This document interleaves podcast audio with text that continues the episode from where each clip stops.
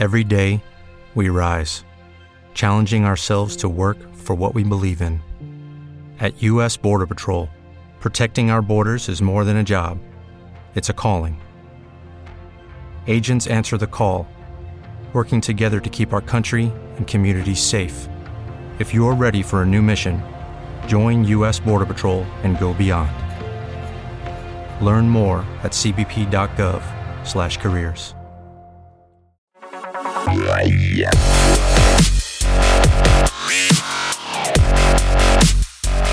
Uè, Gualtiero! Gualtiero! Uè, Gualtiero! Hai lasciato qui il tuo computer! Sei proprio un ciula! Vabbè, vediamo se c'è qualche foto di qualche bella figa. Sperando che non sia quella baldracca della Chiarosalba, un termosifone a pedali. Ta ta ta ta spam mail inutili, porno, non c'hai neanche una foto di una bella figa.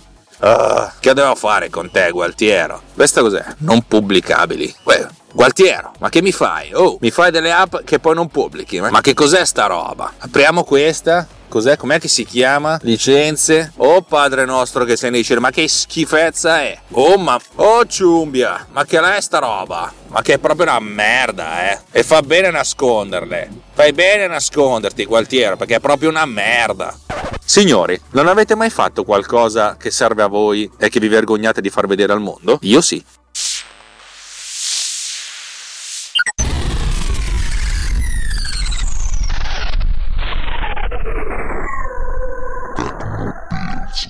Mi aspetta una lunga giornata oggi, una giornata in cui credo che starò in automobile per almeno 5 ore e mezza se non 6. Bello, eh? Non è che vado al mare, vado a trovare un amico. Un amico che non lo sa. e allora mi sono detto, vabbè, con tutto sto tempo ascolterai un sacco di roba, ma vale anche la pena che tu registri un po' di roba. E allora mi sono detto, di cosa parliamo? E a questo punto mi è arrivato il, il fulmine a ciel sereno, il dramma, il, il, problema di avere il foglio bianco. Abbiamo 4, almeno 4 ore di tempo libero e non abbiamo niente da dire. Oh mio dio, oh mio dio, oh mio dio, di cosa parliamo? E sono son veramente sono perplesso, al che a un certo punto però mi è arrivata una, una folgorazione potremmo parlare di una cosa che noi facciamo e che non facciamo mai vedere a nessuno. E non pensate che sia qualcosa che abbia a che vedere con eh, movimenti ritmici da fare a letto, eh? No, no, in realtà si parla di applicazioni. Eh, vi voglio raccontare alcune cose che io ho sviluppato per me stesso e che non vedranno mai la luce, tendenzialmente non le vedrete mai voi. E perché? Perché di sì, perché alcune di queste sono, alcune di queste sono delle banalissime utility, altre invece sono delle cose che, che mi sono servite per imparare e che non utilizzerò mai, però mh, direttamente non le venderò, però mi serviranno per, uh, mi servono per imparare. Per cui iniziamo di vino direttamente, ma di, di servizi tipo eh, eh, de- degustazioni o, eh, o, corsi. I corsi vengono comunque convogliati lì per la vendita. E in questi casi loro, si, Fisar Bareggio si era sempre appoggiata all'unico metodo di pagamento che era il bonifico bancario, che va bene eh, per certi versi, però era un po' complicato. Successivamente siamo passati a PayPal, inizialmente col pulsante PayPal e poi dopo attraverso un, un e-commerce molto semplice. E, e però gli ho anche detto, ragazzi, quando, fate, quando qualcuno vi fa il bonifico, essenzialmente vi, se avete un bonifico da 100 euro, lui fa il bonifico di 100 euro per farvi capire e le commissioni del bonifico se le paga lui se ha un bonifico con commissioni. Di solito sapete quei 2 euro assurdi che, che l'obolo alle banche per poter trasferire del denaro, avete presente? Con PayPal invece no, perché PayPal ha dentro di sé delle commissioni. Una commissione, la prima commissione è dello, del 4%, significa che su 100 euro loro se ne beccano di default 4 e dunque e poi per ogni transazione managgia loro eh, ci sono altri 35 centesimi. Il che va bene eh, per certi versi. Non è un grosso problema. Eh, su 100 euro alla fine se ne tirano a casa 95,65 cioè fondamentalmente si perde il 5%. Il problema diventa un po' più complicato su, sulle degustazioni, dove magari la degustazione è di 25 euro, il 4% è 1 euro, per cui diventano 24, meno 35 centesimi diventano 23,65. A questo punto la perdita comincia a essere del 5-6%. Vabbè, insomma, fondamentalmente su cifre relativamente basse comincia a essere un po', un po sensibile la cosa. Allora, eh, dato che non si può per, per il contratto di PayPal eh, aggiungere questi costi, nel senso come dire, se paghi con bonifico sono 100 euro e, e il costo di transazione stanno a te, se paghi con PayPal i costi sono 100 euro più 4,35 euro di transazione, per cui diventano 105 euro. È la cosa un po' complicata perché non si può, non si può metterlo su non si può metterlo in bella vista. Allora la filosofia è che devi alzare comunque il prezzo. Allora mi sono scritto questa semplice applicazione che eh, mettendo dentro un prezzo in, uh, in euro tipo 100 euro, ti fa il calcolo di quanto alla fin fine dovresti chiedere, arrotondandolo al 50 centesimi eh, successivo. Eh, così è più comodo. Ed è un'applicazione semplicissima che gira su, su, iPhone. L'ho fatto perché così quando si va in riunione non devo tirare fuori, delle, usare la calcolatrice, apro l'applicazione, metto la cifra e, e, poi, de, e poi, faccio il calcolo di questa, di questa cosa.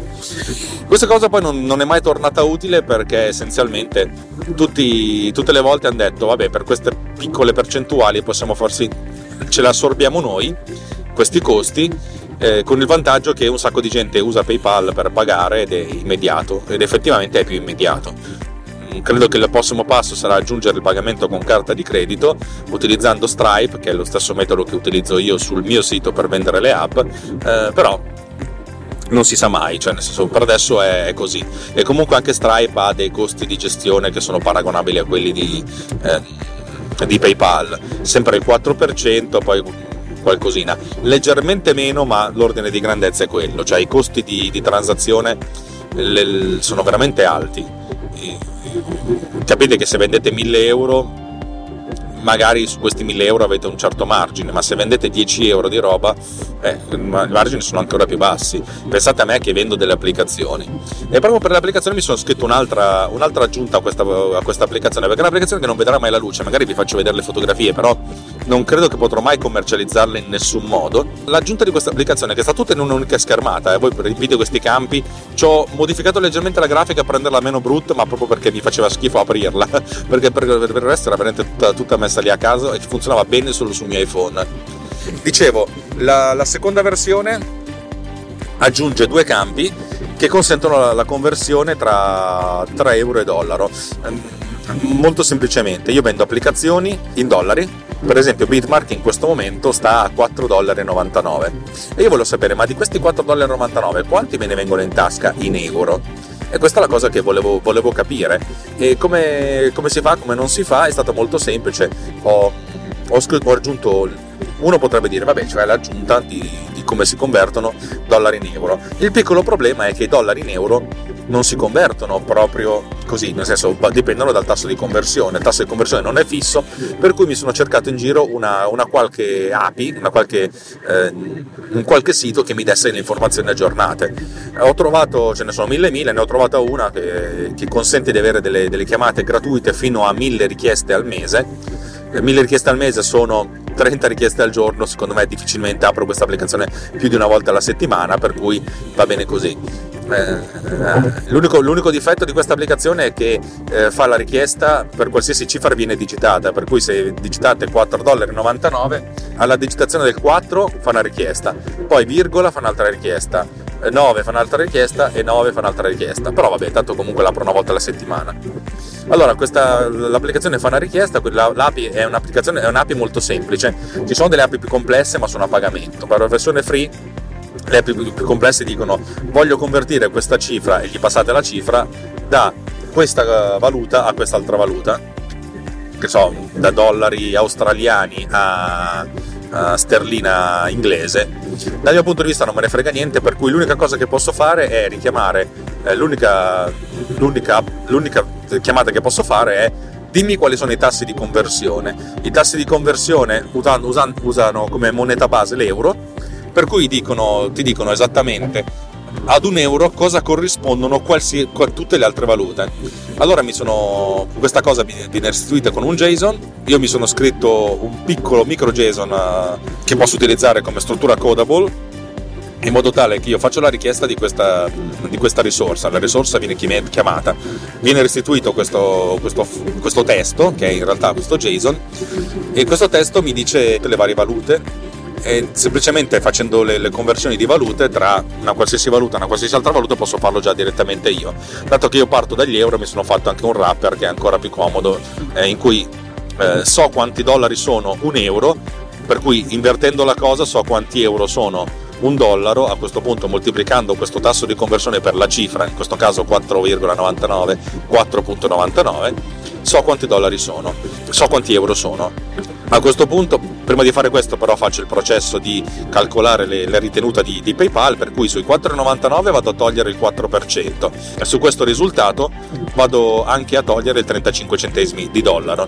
A questo punto chiamo, utilizzo l'API per fare la, la conversione di valuta, faccio la conversione di valuta e lo visualizzo in un campo. Molto semplice, molto comodo, velocissimo, praticamente immediato anche, anche, anche perché appunto il file che viene restituito è un testo che viene automaticamente compresso dall'HTML per cui ci mette un nientesimo di secondo a scendere, ad arrivare, la conversione viene effettuata in tempo reale e sono, sono, molto contento.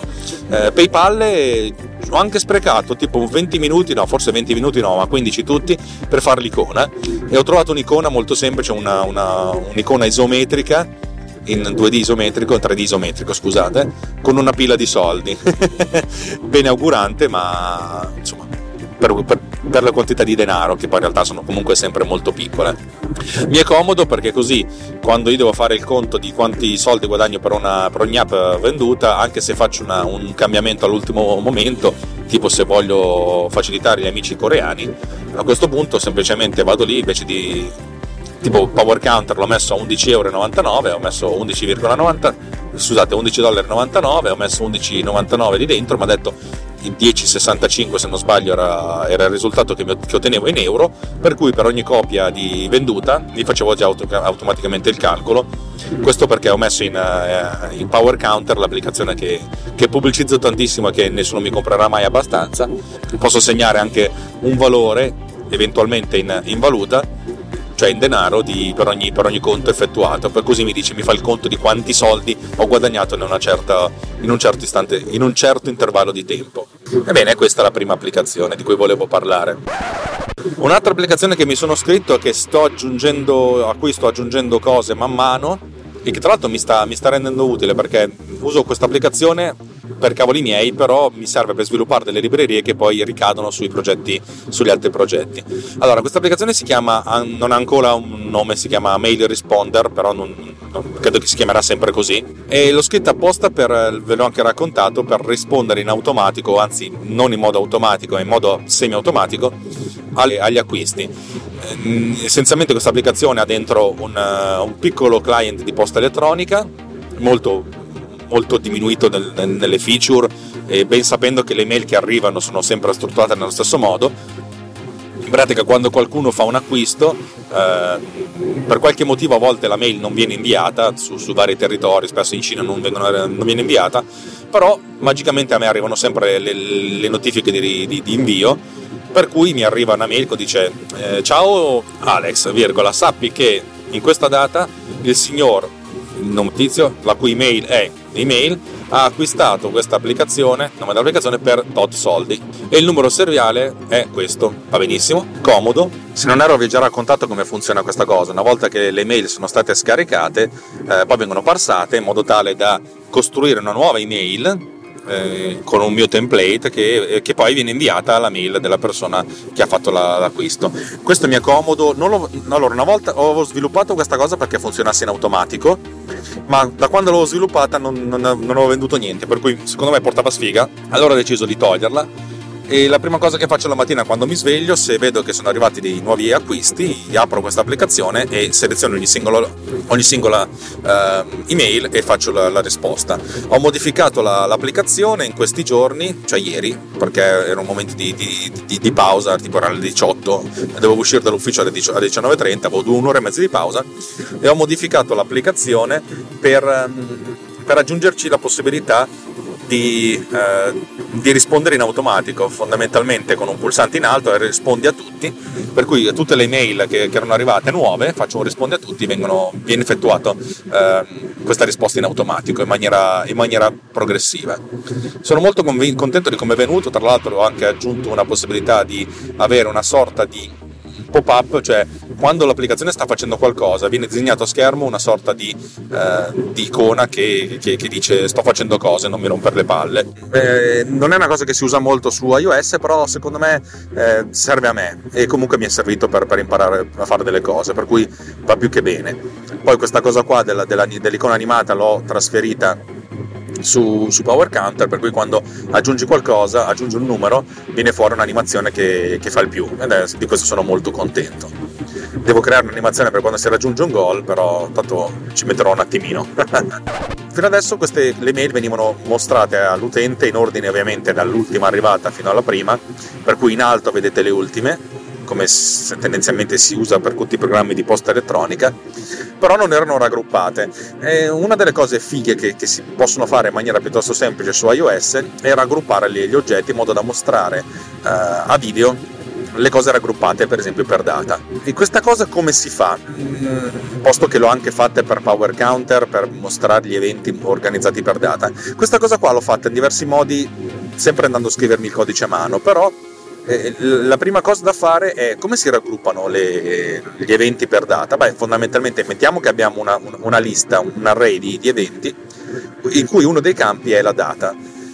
Raggrupparli per data non è così facile come sembra, perché la data per definizione all'interno di, di macOS e di iOS la data viene gestita con, una, con un simpatico eh, costrutto che si chiama date, prima era nsDate, ns sta per eh, next step, cioè praticamente tutte queste cose sono state sviluppate tipo 35 anni fa per Next Step, per, eh, per la prima versione di, di, quello che poi sarebbe stato macOS 10 OS X ed era una, essenzialmente una derivazione Unix con un sacco di roba aggiunta sopra. Vabbè, eh, il campo data è un campo molto particolare che consente di avere non tanto la data ma un, un istante temporale per cui quando voi create un, un, oggetto e ci mettete la data di oggi, non è che ci mette la data di oggi, in questo istante è il 5 gennaio 2017, non è che ci mette dentro il 5 gennaio 2017, ci mette 5 gennaio 2017, sono le 10.41 e 23 secondi e 423 millisecondi, cioè una precisione al millisecondo. E non potete raggrupparli per data, per cui mi sono scritto prima di tutto un'estensione del, di data in modo tale che a, partire da qualsiasi data genera la mezzanotte, per cui se mettete un campo va bene che il, l'evento abbia anche un'indicazione dell'orario in cui stato, si è verificato, ma per il raggruppamento ci metto una data. Come si fa a creare un raggruppamento per date? Allora, avevo sviluppato una serie di algoritmi molto, molto ricchi e molto complessi, però ieri mi sono detto, visto che dobbiamo raggruppare anche le email per, date, per data, cosa facciamo? Riscriviamo tutto, copiamo e incolliamo il codice o creiamo una nuova struttura che ci consenta di avere degli, degli, degli oggetti raggruppabili per data? Una struttura che poi può essere anche relativamente snella, nel senso, quando eh, avete, che ne so, mille eventi, mille no, però io faccio per esempio il Power Counter, ha, ormai ha tipo un 600 eventi all'interno. Fare delle operazioni di raggruppamento non è così facile. Le mail le mail che sono arrivate che sono state catalogate da mail responder sono 800. Fare la catalogazione non è così facile, cioè nel senso non è, non è difficile, ma non è così, così immediato. E uno potrebbe dire, ma in che senso non è così immediato? Beh, immaginate di dover prendere mille eventi, di questi mille calcolare la data alla mezzanotte, a questo punto effettuare il raggruppamento. E vabbè, non è così impossibile, il raggruppamento si fa. E qui il problema, del raggruppamento non è una cosa eh, insignificante, perché mettiamo caso che io delle email me ne arrivano due oggi, che è il, il 5 di, di gennaio, una mi arriva domani, che è il 6 di gennaio, dopodomani, che è il 7, non arriva niente, e poi ne arriva un'altra l'8 di gennaio. Ok, in totale sono quattro email in quattro giorni, però in uno di questi giorni non sono arrivata. La prima cosa da fare a questo punto è per avere i cluster e capire, e capire quali sono le date effettive. Mi ero scritto una microclasse che preso nel sistema degli eventi ti va a spulciare e va a beccarsi soltanto le date, le date, le date attive. Eh, questa cosa qua non era molto ottimizzata, infatti Power Counter non è perfettamente veloce. Alla fine mi sono detto, perché non inventarsi una nuova struttura che io ho chiamata cluster date o date cluster, se non mi ricordo più come l'ho chiamata, cioè i cluster, i grappoli di date, che serve essenzialmente per raggruppare degli oggetti per data. Poi ovviamente potrò, potrò modificare questa per raggrupparli anche per altre cose. Questa cosa è molto figa anche perché voglio utilizzare questa struttura eh, soltanto non per tutte le elaborazioni e non, no, e non, che vada a calcolarsi le cose tutte le volte che c'è una, una, una, richiesta, perché le richieste possono essere multiple. No, la struttura è inizialmente vuota. Ogni volta che viene aggiunto un evento, tutta la struttura interna viene ricalcolata però è una cosa abbastanza veloce perché l'aggiunta di un evento è una cosa che succede una volta ogni tanto. La fruizione invece è multipla perché quando voi guardate una, tabella, una, una, una lista, una tabella, le richieste sono moltissime, sono tantissime che vengono fattuate alla vostra struttura dati. Per cui l'idea è che la struttura dati non debba ricalcolarsi le cose ogni volta che viene visualizzata, ma soltanto al momento della modifica. Una, e mi sono detto, questa struttura non deve neanche stare salvata in memoria. Quando viene caricato il la, la, struttura originale, che siano email, che siano eventi di contatore, che siano qualsiasi cosa, a questo punto viene riempita e viene riempita in maniera piuttosto veloce ed efficiente. Eventualmente potrei anche farlo con un processo separato, ma per adesso va bene così. Allora, questa struttura è interessante perché un, l'elemento, l'elemento, semplice, il eh, cluster date event, CD event, anzi CD object, ha una data, cioè il campo data, che viene automaticamente convertito a mezzanotte al momento della sua creazione, è un campo oggetto, il cui campo oggetto è qualsiasi cosa, è un puntatore. Per cui io ci posso mettere dentro quello che voglio, senza preoccuparmi di che cosa sia. Allora, io creo questa bella struttura, ogni volta che ho un evento ce l'aggiungo o eventualmente me la ricostruisco da zero. Se io cancello un evento, per adesso non ho ancora fatto la possibilità di cancellare, cancello tutto e chi se ne frega, ok? Poi vedrò di ottimizzare. Allora, io scarico queste email, per ogni mail creo un, un evento e lo metto in questa nuova struttura. E questa struttura ha essenzialmente dentro la data dell'evento che viene comunque eh, ridotta alla mezzanotte e un puntatore all'oggetto originale, nel mio caso dopo un'email, però un puntatore, lui non si interessa di che cosa sia, è un puntatore, tanto non lo usa, lo sposta e basta. Cioè, se ne, tiene, se ne tiene conto. A questo punto, ogni volta che questa struttura viene modificata perché si aggiunge un evento, viene ricalcolata un'altra struttura interna che non è accessibile, che è la struttura delle date. In pratica, questa struttura tiene conto di tutte le date che, che sono state messe, ma evitando i duplicati. Per cui, se io carico questa, questa, dat- queste, queste, email che sono arrivate all'interno di, questa, di questo cluster date, ho dentro la data del 5 gennaio, perché Arrivata, sono arrivate delle email e non è duplicata perché anche se non sono due c'è la data del 5 gennaio la data del 6 gennaio perché è arrivata un'email e la data dell'8 gennaio per cui perché è arrivata un'email. Dato che nessuna email è arrivata il 7 gennaio, non c'è nessuna data del 7 gennaio. Comodo. A questo punto so già che io ho tre cluster. Il cluster del, del 5, il cluster del 6 e il cluster dell'8 gennaio. Perfetto. A questo punto è anche abbastanza facile andare a fare filtri. Per cui quando, eh, quando viene costruita questa struttura, la tabella, eh, la tabella chiede, se, chiede, fondamentalmente il sistema operativo chiede a me questa tabella quante quanti gruppi ha, se- quante sezioni ha? E io rispondo 3 perché è il numero delle date. Queste cose vengono ovviamente fatte in automatico dalla, dalla struttura che risponde in maniera piuttosto elegante a, a, quello che è la struttura dati della tabella viene richiesta.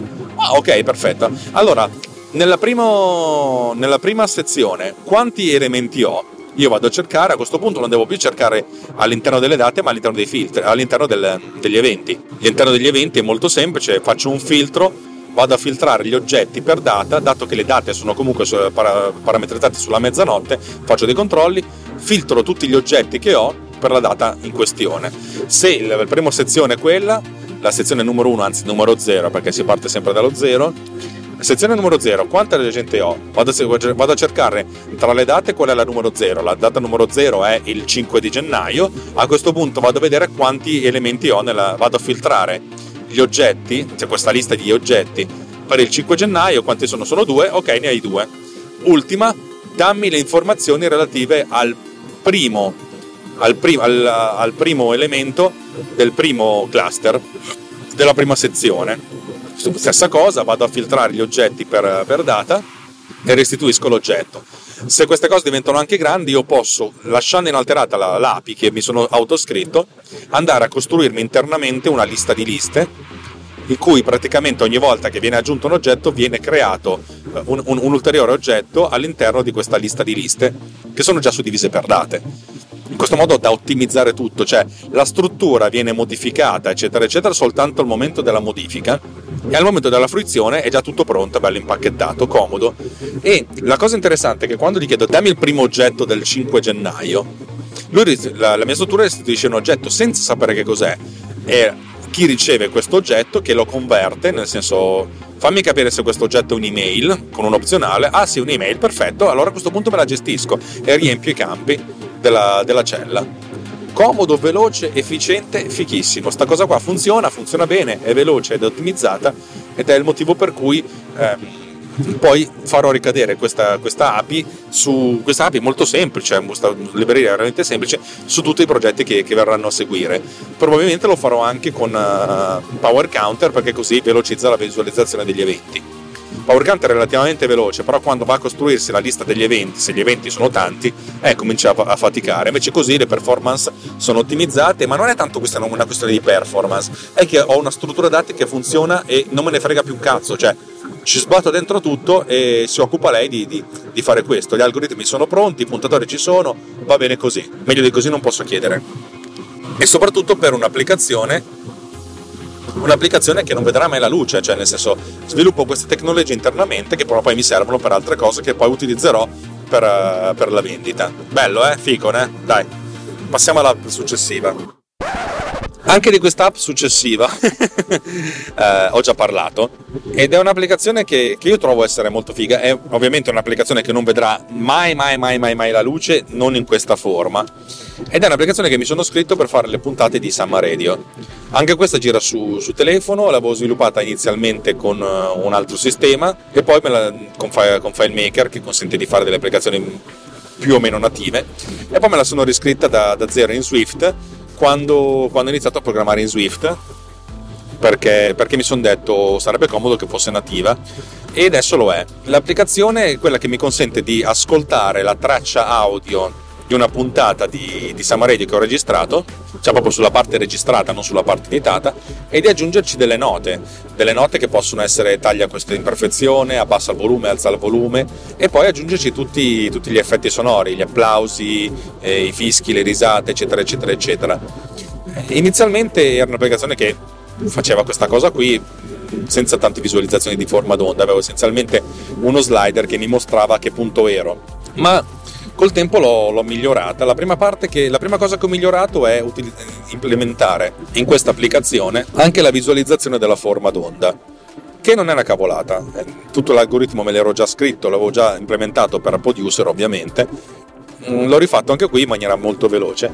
E inizialmente il calcolo, il calcolo è, è, fatto praticamente prendendo segmenti del, del, file, non il file tutto intero perché sono file molto lunghi, prendendo segmenti del file lunghi, che ne so, circa 10 megabyte alla volta, parsando questo file, cioè inizialmente era 10 megabyte, adesso credo che siano 10 milioni di, di record, cioè 10 milioni di, eh, di, di, campioni, se considerate che ci sono circa 50.000 campioni al secondo, infatti anche 40.000, 50.000 campioni al secondo, eh, sono circa 200 secondi, cioè poco più di 3 minuti. Ok? Cioè prendo 3 minuti alla volta e faccio la, questa conversione. La conversione viene fatta facendo una, una versione assoluta del campione e poi riducendolo di, 300 volte, per cui ogni singola barretta che si vede nell'applicazione corrisponde a 300 campioni, il che significa che per un secondo sono 50.000 diviso 300, 500, quasi 48 diviso 3, sono, sono 16 barrette al secondo, ok? 16 pixel in orizzontale. Ecco, questa cosa mi consente di visualizzare la forma d'onda e anche di visualizzare soltanto un segmento della forma d'onda, per cui mi è comodo capire a che punto sono. Però questa cosa non era molto, molto comoda inizialmente e allora mi sono aggiunto una seconda possibilità per cui io esporto da, da Final Cut in cui ho la prima sincronizzazione tra audio parlato e musica la traccia completa che è quello che poi si sente e l'esporto in, in M4A, in, in AAC, cioè MPEG 4 audio e poi esporto soltanto la traccia del parlato, così io posso visualizzare le due forme d'onda. Notare che non viene riprodotta, non si fa il play di entrambe, si fa il play solo di una, però le due tracce sono sincronizzate per cui io vedo contemporaneamente la forma d'onda generale e poi la forma d'onda soltanto del parlato, così io posso saltare tutte le parti in cui non parlo, perché di quelle di solito non ho, non ho modifiche del volume. per cui va, ci metto molto di meno ad ascoltare la, la puntata. Non solo, anche, ho anche inserito uno slider che consente di al, aumentare e diminuire la velocità in modo tale da ascoltare tutta la puntata a 1,5 per, cui l'editing di una puntata di un'ora finisco per farlo in 15 minuti, 16 minuti, 20 minuti è molto comodo. Così tendenzialmente nel tempo in cui vado in ufficio riesco a fare l'editing finale di una puntata che poi riporto in Final Cut e ci metto pochissimo ad editarlo. Inizialmente questa cosa qua era, dato che è un tool mio, la cosa che facevo è prendere l'audio, tirarlo dentro l'applicazione, ricompilare l'applicazione, portarla sul telefono e farla funzionare. Ovviamente sta cosa era una rottura di palle ogni volta perché l'applicazione era sempre la stessa e bisogna sempre tenere separate struttura dati da, da applicazione. Ho aggiunto una, una, poss- una, possibilità che ho imparato a usare. In pratica adesso i documenti vengono i due file audio, il file audio con, uh, con tutta la musica e il parlato, che è la puntata pseudo definitiva, a meno degli, eff- degli effetti sonori e dei tagli, e il, uh, il parlato soltanto li metto su iCloud e poi ho una finestra che si apre che consente di importare questi file. I file vengono importati, copiati internamente e a questo punto vengono elaborati tutto quanto in maniera piuttosto fluida, semplice e ottimizzata. Questa è una figata perché mi diminuisce tantissimo i tempi di, di lavoro, non devo più ricompilare la mattina la puntata collegando il telefono con il filo, cioè, se mi dimentico di, di, di, farlo posso scaricarmi i documenti da iCloud, cioè i due file da iCloud, da, anche su rete 3G, per cui è molto, molto comoda. La cosa che mi piace di più è la responsabilità, la, la, quanto è veloce la risposta della visualizzazione della forma d'onda, una cosa eccezionale. Io sono stupito, vabbè, i pixel che vengono disegnati sono un po' meno, però è la velocità di disegno su questo telefono, un iPhone 6, cioè un oggetto che ha 4 anni, ha una risposta per cui la, la, la forma d'onda viene visualizzata tipo in un quindicesimo, un ventesimo di secondo ed è paragonabile alla visualizzazione della forma d'onda di Producer, ok, è un po' più ampia, c'è un po' di, più di informazioni, però, che però gira su una macchina quad core uh, Intel. Cui, per come è ottimizzato, per come è efficiente l'iPhone, io continuo a dire che secondo me il giorno che Apple passa ad ARM anche per il Mac ne vedremo delle belle. E io sono, sono, abbastanza curioso e penso che il, il passaggio avverrà, cioè la, la, presentazione del prototipo, dei primi prototipi avverrà, oddio, non, secondo me non saranno neanche dei prototipi, saranno proprio delle macchine definitive eh, vedrà la luce al WWDC di quest'anno. Vedremo cosa succederà. Sono, io sono, sono già in fibrillazione adesso e mancano ancora sei mesi.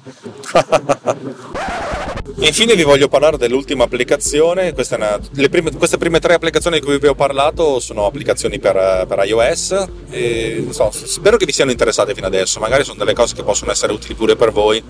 Convertitori di, di, di valuta per PayPal, ce ne sono infiniti, cioè nel senso probabilmente avrei anche potuto comprarmene uno o scaricarmene uno, però il fatto di farmelo da zero mi, mi, mi aiuta perché così imparo delle cose. L'ultima applicazione è l'applicazione che invece ho su Mac, ma che non mi dispiacerebbe portare su iOS per, per semplicità, ed è l'applicazione che gestisce le licenze, di, le licenze dei miei software.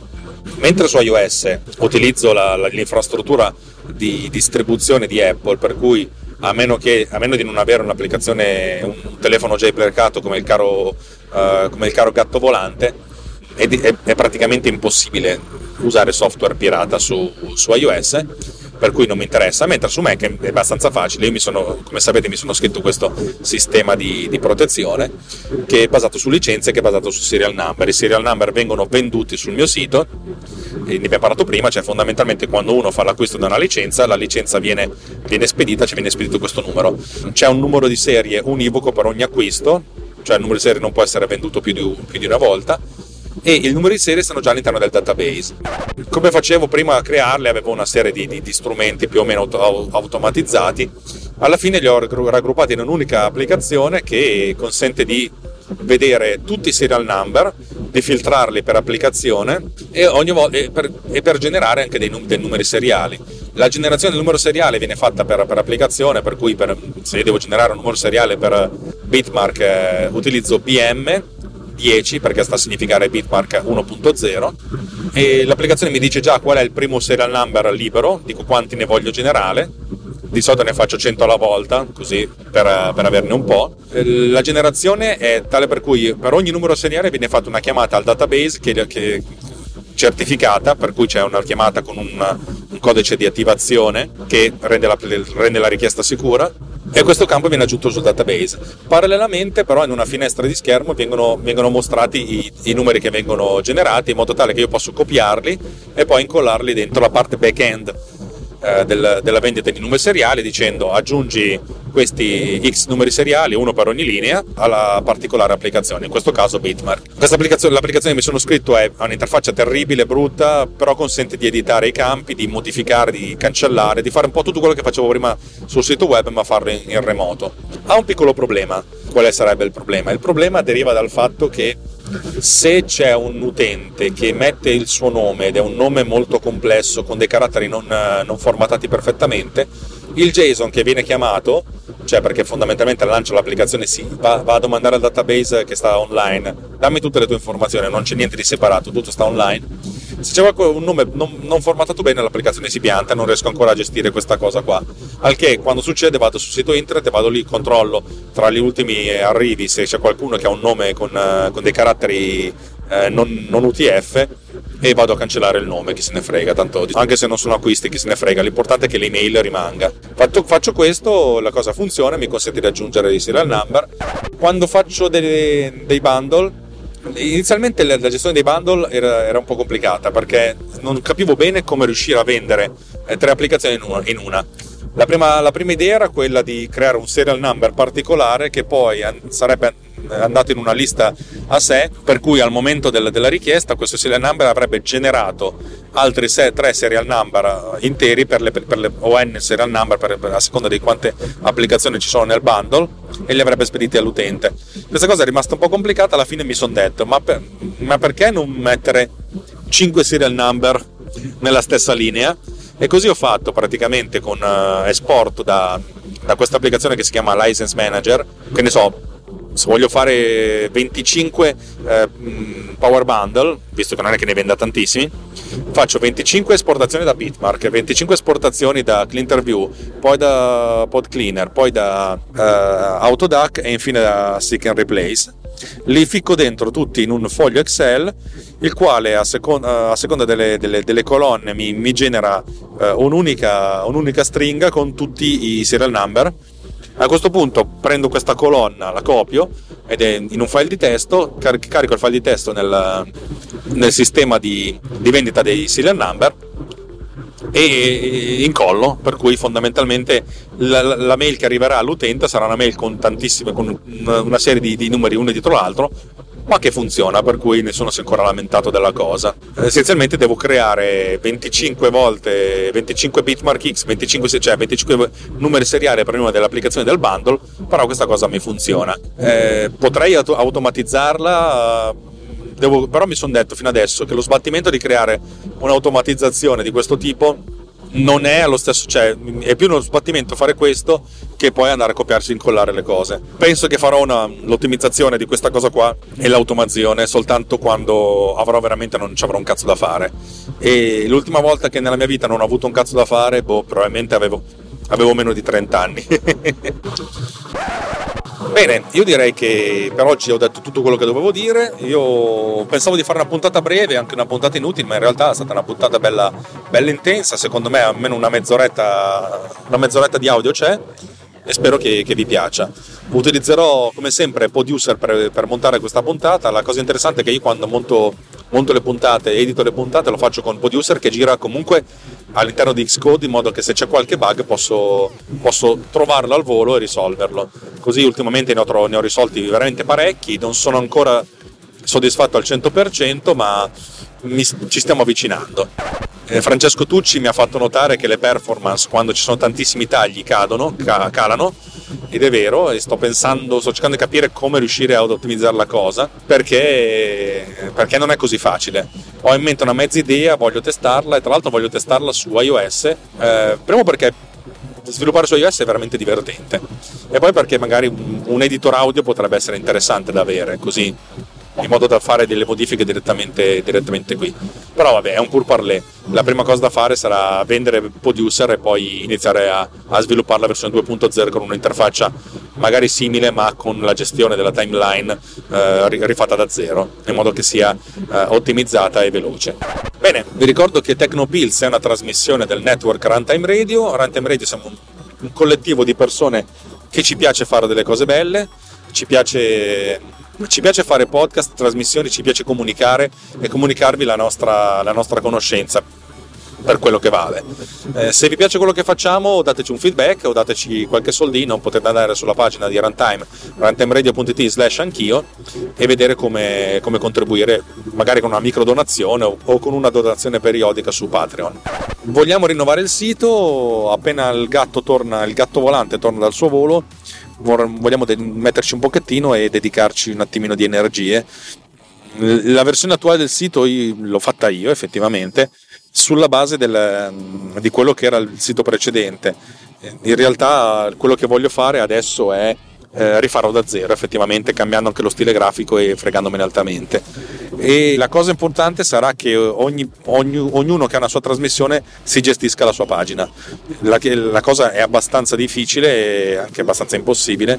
Spero che, spero che funzioni. Detto questo, state sintonizzati, state tonnati, prima o poi vedrete qualcosa di nuovo.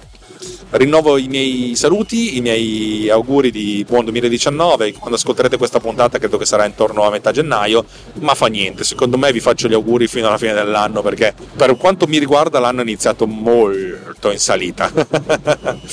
per, cui, per cui faccio gli auguri anche a me stesso. Vi ringrazio, vi voglio tanto bene e un ciao da Alex. Anzi, ciao!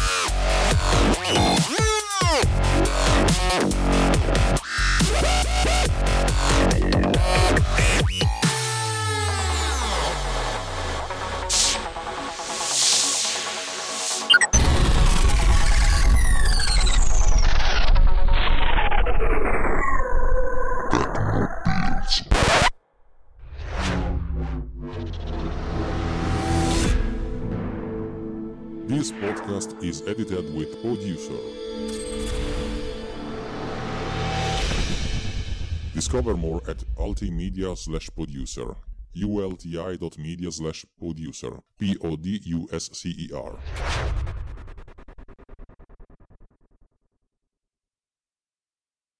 Hey guys, it is Ryan. I'm not sure if you know this about me, but I'm a bit of a fun fanatic when I can. I like to work, but I like fun too. It's a thing. And now the truth is out there. I can tell you about my favorite place to have fun Chumba Casino. They have hundreds of social casino style games to choose from, with new games released each week. You can play for free anytime, anywhere and each day brings a new chance to collect daily bonuses. So join me in the fun. Sign up now at ChumbaCasino.com. No purchase necessary. VGW. Void were prohibited by law. See terms and conditions. 18 plus. With the Lucky Land Slots, you can get lucky just about anywhere. This is your captain speaking. Uh, we've got clear runway and the weather's fine, but we're just going to circle up here a while and uh, get lucky. No, no, nothing like that. It's just these cash prizes add up quick. So I suggest you sit back, keep your tray table upright, and start getting lucky. Play for free at LuckyLandSlots.com. Are you feeling lucky? No purchase necessary. Void where prohibited by law. 18 plus terms and conditions apply. See website for details.